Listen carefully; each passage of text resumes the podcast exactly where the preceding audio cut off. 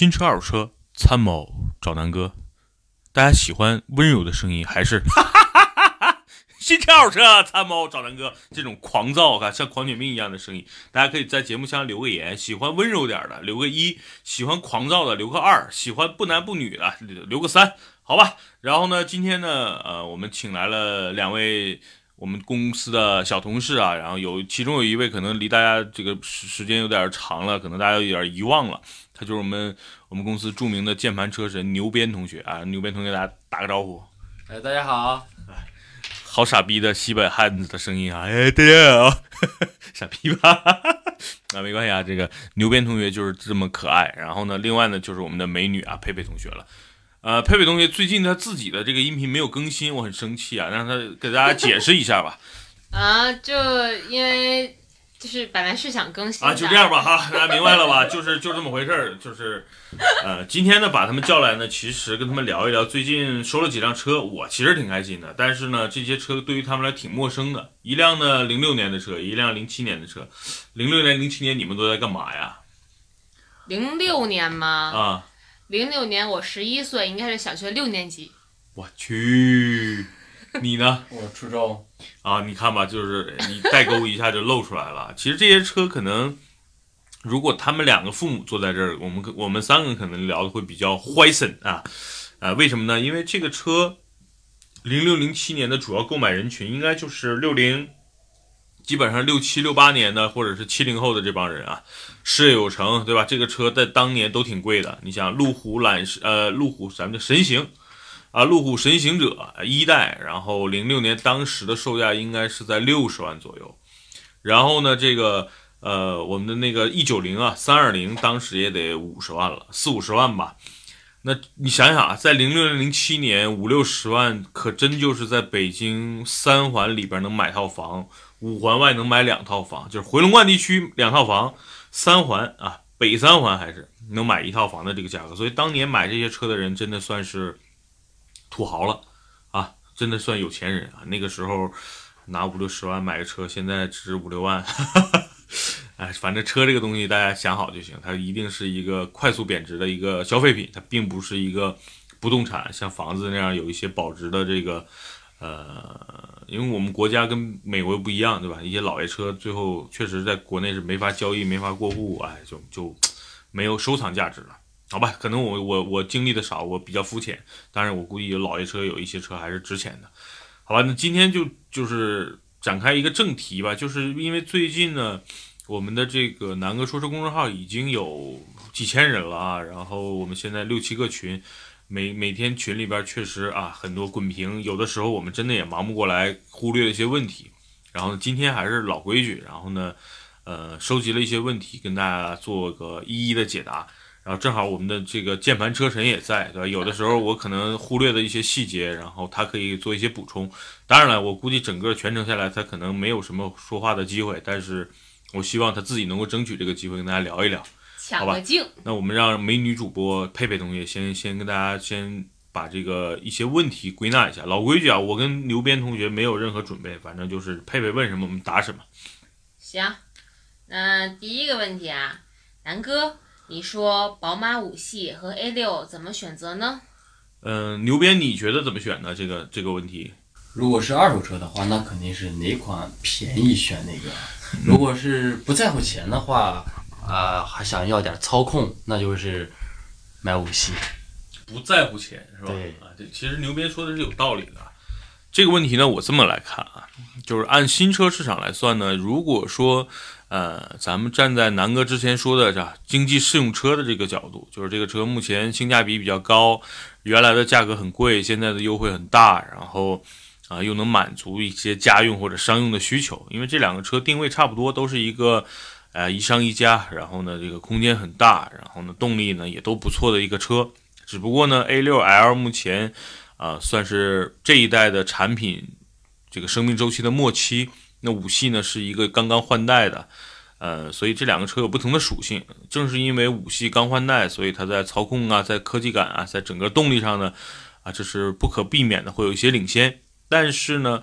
呃，A6L 目前价格特别便宜，对吧？然后配置给的也按照之前来说很高，呃，目前是一个值得入手的一个性价比的一个黄金时期，所以啊，就看这位同同学啊，到底是出于想买一个车自己开着爽，然后呢预算相对说充足啊，那我当然建议买新五系，毕竟啊，刚才说了很多都是新的，呃，那如果说考虑到居家过日子啊，买一个空间很大，然后又是这个级别的车啊，家用啊，我觉得 A6L 目前是挺合适的啊。然后这两个车如果让我来选，我会选择 A6L，因为从这个经济适用的角度来说，我觉得 A6L 是挺合适的，而且在二手市场的保值率，A6 啊真的是在这个级别里边的一棵常青树，一直呃这个保值率是比较高的，对吧？那那你们你牛鞭有没有补充呢？没有，好吧，继续。真是一个尴尬的没有。好，那下一个问题啊，二零一六年天籁和二零一七年君威怎么选？平时呢也就上下班通勤，周末周边旅旅游，对空间舒适性有一定的要求。呃，这个问题我来回答吧。牛鞭没有发言权，毕竟我是天籁车主啊。这两个车其实它考虑到家用，平时周末旅旅游，考虑到空间舒适性，呢肯定是天籁了。而且天籁，咱们延展开说，就现在的整个合资品牌，尤其是日系的这个 B 级车市场，天籁目前是性价比最高的。大家知道，呃，凯美瑞刚换代，然后现在目前市场价格比较坚挺。然后呢，雅阁也是啊，刚换代，1.5T 的价格已经干到二十多万了。然后呢，天籁呢现在还是。呃，二点零、二点五自然吸气的发动机，然后目前售价呢，二点零最低配应该能到十五万了。嗯，跟刚才 A 六 L 一样，其实天籁可能在这个级别里是一个性价比特别高，目前也是一个产品生命周期的一个晚期啊，不叫晚期，叫末期，然后 晚期就有点过分了哈。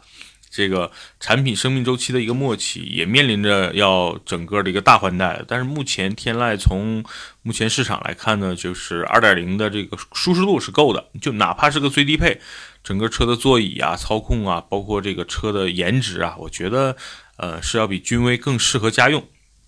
君威这个车的特点呢，实际上它是定位是在别克家族里边一个运动型的家轿，有点像宝马三系。它主要讲究的是年轻时尚，然后操纵和动力。那君威呢，目前的主打的用户群应该是我个人感觉啊，应该是一些年轻人，就像我们的佩佩和牛鞭同学。然后呢，呃，目前比如单身的，或者是二人世界啊，两口之家，然后这个。平时呢，喜欢这个开着车出去做一些激烈的运动啊，激烈的运动，我指的是快速的驾驶啊这种，因为毕竟君威的定位还是挺在集团里还是挺高的啊，它是一个运动操控型的这么一个轿车。因为考虑到这个同学说的是它主要是家用，偶尔出去自驾游，平时上下班嘛，对吧？那二点零的天籁我觉得更合适啊，更舒适，空间也比君威会大一点儿，然后油耗啊，后续的保养也会比君威更便宜一点儿。对吧？那这两个车推荐的话，啊，根据他的需求，我推荐天籁。啊，牛鞭同学，你对天籁觉得怎么样？我比较喜欢君威，我这是我个人感觉。天籁的话，因为确实没开过，没坐过，不知道。好吧，行吧，反正我觉得就是刚才跟我说的是一样的，年轻人可能会比较这个喜欢君威的颜值和操控，包括内饰，我觉得是很精致的。天籁呢，就是因为比较老了嘛，然后。还是主打以家用为主吧。那好吧，这个问题就咱们就到这儿。行，那下一个问题，下一个问题，牛鞭好像依旧没有发言权。看了一辆一三款天籁二点零 XL 版本，一三年十月上牌，跑了五点五万，车况不错，百分之八十的原车漆，车商要十三万，再看多少能入手？哦，那它指的是老天籁了，一三年的是吧？那一三年的天籁二点五 x L 其实是一台特别好的车，因为那个是天籁换代之前最后一批用 V 六版本的发动机的天籁了。跑了多少公里？跑了五点五。五点五万公里，百分之八十原车漆，其实就相当于这个车有一些剐蹭，然后喷过漆了。然后具体看车况吧，我觉得这车。呃，目前卖十三万，我觉得略高啊。正常的这个价格应该是在十一万到十二万吧，我估计也就十二万的这个价格区间了。嗯，老天籁其实对比新天籁更值得入手，为什么呢？就是它的那个六缸发动机真的比目前用的四缸发动机要好。那个六缸发动机是一直入选美国沃德十佳发动机 VQ 三五的一个呃减配版本啊，VQ 三五是三点五的 V 六，然后这个呢是二点五的 V 六啊，跟我之前我第一台车啊当年的零九款的天籁公爵是一模一样的发动机。呃，而且匹配这个 CVT 变速箱，整个车的舒适度是非常好的，加速的推背感也有，然后这个车维修保养也很便宜，其实是要比现款的呃这个天籁开起来要舒适度要高一些的。所以，如果这哥们儿他是要买还是要卖？要买是吧？买？我觉得要买的话，如果这个车的价格能够控制在十一二万，我觉得是值得入手的，因为呃。你十一二万能买一个六缸车，在目前市场上其实还是挺值的。然后具体看车况吧，因为百分之八十原车漆这个这个概念，我觉得在二手车市场是不成立的。就是百分之百原车漆，它就叫没喷过漆，对吧？对，但如果百分之八十就是喷过漆了嘛，那喷过漆就要考虑这个车是不是之前是有一些剐蹭，那无所谓。如果是有些事故，对吧？嗯啊，这个东西就要去擦亮你的眼睛，去看看这个车的车况了。我估计车商敢要十三万，应该车况，如果这个车商很诚信的话，嗯车况应该是不错的。呃，完，我个人建议就是好好去验验车。呃，如果你不太懂，找一些懂的这种上门检测的这个机构嗯陪你去看一看。如果车没问题，价格往下谈一谈呗。如果车况好，十三万其实也还行啊，但是不太建议买了，因为你想，你现在如果买一个二零一四年就改款以后的天籁，目前也就是个十二三万的这个价格。他现在买这个车，除非就是像我原来一样，就是为了一个 V 六的这个情怀啊，嗯，所以我我觉得这个车十一二万是值得入手的，超过十二万就不太值了。好，那下一个问题啊，对于车，我自己小白一个。最近看了一下二手车，看了一款明锐，车辆信息：二零一二年，呃，二零一五年十二月上牌，行驶四点五万公里，二零一六款自动智行版，车主报价是九万。那这个车我觉得就有点贵了，因为大家想想，这是一个一六年底的车是吧？一五年底一五年底，一六年，啊，这就是一个年底买车、年底上牌的一个 二货哈，这个不就亏了一年嘛？实际上它应该是一六年一月份再去上牌嘛。嗯啊，一六年就算它是一六年一月份吧，到现在也快三年的车啊，两年半的车了嗯啊，这按照自然年来说已经三年了。这车新车当时落地也就十万出头，那明锐的保值率怎么可能这么高呢？这车正常的市场价我估计六七万七八万了也就啊，你想想买个新车新明锐才多少钱啊？要九万开玩笑呢，对吧？这个。嗯，九万其实都能买到一四年、一五年的比明锐高一个级别的速派了。嗯当时不叫速派，当时应该一三年应该叫叫叫什么来着？明锐那个叫什么来着？我忘了，反正就是跟速派同平台的啊，应该叫什么来着？忘了忘了，没关系，反正就是速派吧。一看你们就对这个车不关心，哎，斯柯达这个车真的太冷门了。好吧？也就是昊锐，我想起来了，斯柯达昊锐啊，原来叫昊锐，然后呢，后来改名叫速派了，啊，昊锐呢，也就是这个价。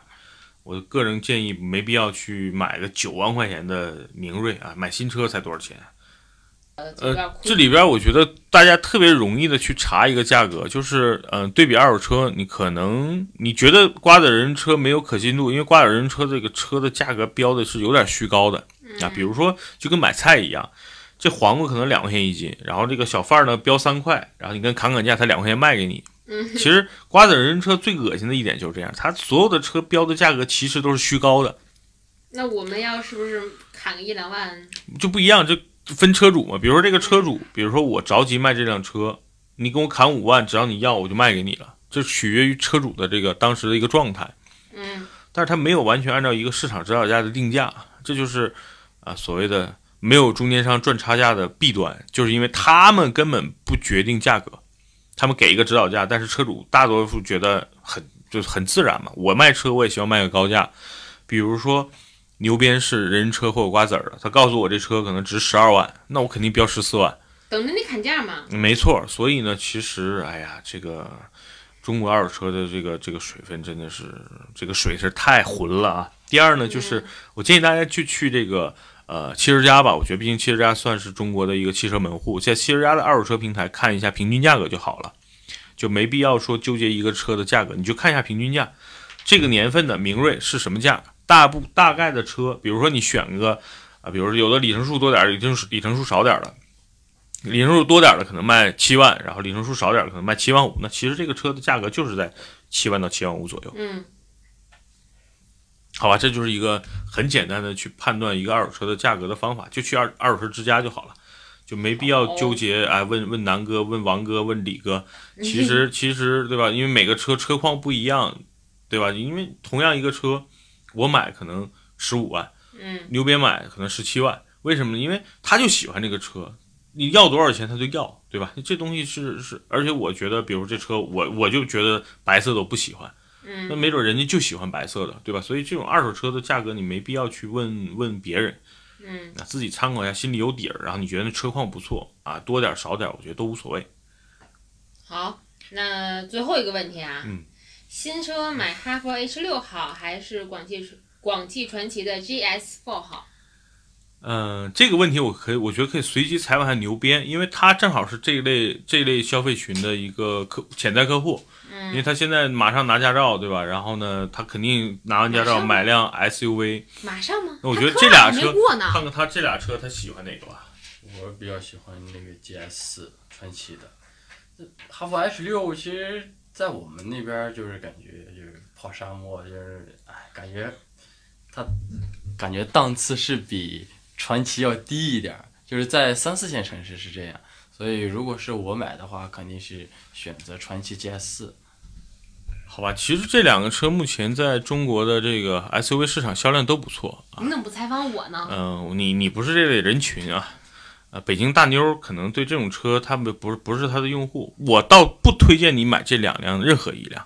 啊啊、我倒是觉得你如果纠结这两辆，还不如去看看，呃，上汽的这个啊，就是阿里巴巴充值的那款车啊，荣威的 RX 五。嗯因为无论从颜值到内饰，我个人觉得荣威目前是中国所谓的十万到十五万这个国产紧凑级 SUV 的一个标杆儿。因为哈佛呢，其实我原来挺喜欢，因为毕竟销量在那儿嘛。但是我总觉得哈佛无论是所谓的做工啊，还是整个的这种设计啊，还是有些粗线条。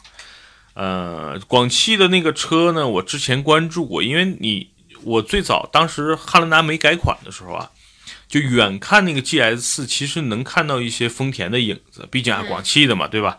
广汽又是广汽丰田这么一个呃技术诞生的一个公司，所以呢，我原来挺看好 GS，但是我总觉得 GS 的造型稍微有一些柔，就是不太像一个呃越野车有的那种那种那种风范啊，它有点像呃日系，比如日产有个逍客那个车，它就改给人感觉那个车就是女孩开的，类似这种感觉，比较柔美的一种线条。那你像哈佛呢，就是比较相对来说像男人开的车。那我觉得荣威呢这种设计就更更符合可能当下你们年轻人的一个审美。第二呢，又有这个所谓互联网的这个概念啊。虽然啊，荣威这个车卖的最好的根本就不是啊带着什么阿里智行智行斑马智行的那套呃那个系统，但是它有这个概念就够了，嗯它足够吸引一些年轻人去试这个车。然后呢，卖的最好的一定是性价比相对高的一些中低配的车型。所以我倒是建议他去看看 RX 五啊，甚至你可以去看看我一直推荐的这个探界者啊，别雪佛兰探界者。其实价位呢，探界者可能比它预预算会略贵个几万块钱，但是我觉得值得一看。毕竟已经上到十二三万的这么一个预算了，那何必何不再加个几万，可以上个合资品牌，然后探界者的动力啊，我觉得空间的利用度啊，比这几个车又更好一点。好吧，那这个是我的一个推荐。好，这一期的问题就到这里啦。好吧，反正今天呢，因为这个时间呢，啊，正好我们快下班了，然后呢，这两个小同学今天的状态呢比我还困，我就把他们叫到这个我们的录音棚里，然后跟大家聊聊天儿。啊，牛鞭同学最近一直在默默耕耘啊，给大家提供很多的那个内容，包括车展很多的那个素材啊，都是牛鞭同学亲自亲力亲为啊，确实挺辛苦的。所以呢，我在这里替所有的这个南哥说车的啊听友也好，粉丝也好，咱们感谢一下牛鞭啊，鼓个掌啊啊！当然了，就是键盘车神嘛，他主要的还是做搬运工的工作，所以呢，他的工作确实还是挺辛苦。但是他自己不开车的话，他永远是个键盘党，对吧？我们这种这种，我们是需要一直去鄙视和嘲讽的。啊！但是我们为为他的这种工作状态和工作的努力，为大家这种服务的精神是要鼓励的，所以我说话永远是先给人跟个糖糖吃，然后抽他一巴掌，对吧？啊，大家明白什么意思了吧？这个这个最近肯定不会给他加薪了，因为没有驾照的情况下，我觉得在南哥说车这个这个咱们的摄制组里边，他是没有前途的啊，因为咱这么多车了，对吧？这这么多车等着人开，他不开，对吧？好吧，今天呢开个玩笑，就是有一些那个网友的问题，我觉得就跟大家一起来聊一聊。呃，如果大家有什么问题，可以随时联系我们啊，加加入南哥公这个南哥说车的公众号。然后呢，呃，这几个车友群里边呢，我呀和牛鞭啊，包括佩佩啊，随时都会在里边跟大家做一些呃解答。然后呢，一些集中性的问题，像这种普遍性的问题，我们会拿出来单独做一期音频，或者啊这些车我会找机会跟大家拍视频。啊，近期呢，就是我们的一些工作主要就围绕着这个，呃，我刚收着几台车去做了，一个呢是玩玩玩修车，玩玩这个装备整备啊，就是把整个车翻新，然后再加一些维修，就把那个路虎好好研究研究。然后呢，这个改装呢，我就准备拿我的这个一九零的三二零啊，做做什么啊外观啊、内饰啊、这个贴膜啊等等这些这个改装的工作。所以呢，就围绕着这些，如果大家对这个感兴趣，随时加南哥说车公众号。另外呢，还有一个要跟大家公布的，就是这个，呃，近期我们的一些视频呢换了一些风格啊，就是我不太想跟你看任何的汽车平台官网啊，大家看到的这种视频都一样，一个人在这嘚不嘚嘚不嘚，对吧？我觉得，哎呀，有点俗。那我呢，最近换了换风格，然后呢，大家我也希望大家看看我最近拍的一些视频，然后给我做一些。呃，提一些意见跟建议，我也希望那个视频能够更加符合大家的一个品味，然后能够给大家提供一些啊娱乐，带点带点一点长点知识，然后呢，大家一起一起研究车，一起去呃享受这个在驾驶过程中或者在这个养车用车的过程中一些乐趣，好吧？那也希望大家在节目下方留言啊。对了，我这里最后补充一条啊。之前咱们微博、微信、喜马拉雅还有汽车家，咱们答应的这个给大家抽的这个奖，对吧？就之前的我们的那个空调除味的那个产品啊，我们已经定好了。之前已经私信我们地址的这个同学，这几天你们就啊注意查收就好了啊。应该这周吧，我们这周应该就会陆陆续续的，就你们都会收到了，而不是发出去啊。东西我们已经采购完，然后已经这两天陆陆续续开始发快递了。好吧，你们就到时候查收一下啊。如果任何问题，在啊公众号“南哥说车”后边随时给我们留言就好了。好吧，那今天节目就到这儿了。祝大家这个呃，明天是周末了啊，后天是周末是吧？哦，那就行吧。那祝大家这个工作工作愉快，生活健康，呃，这个身体健康啊，生活工作美满。好吧，拜拜拜拜拜拜。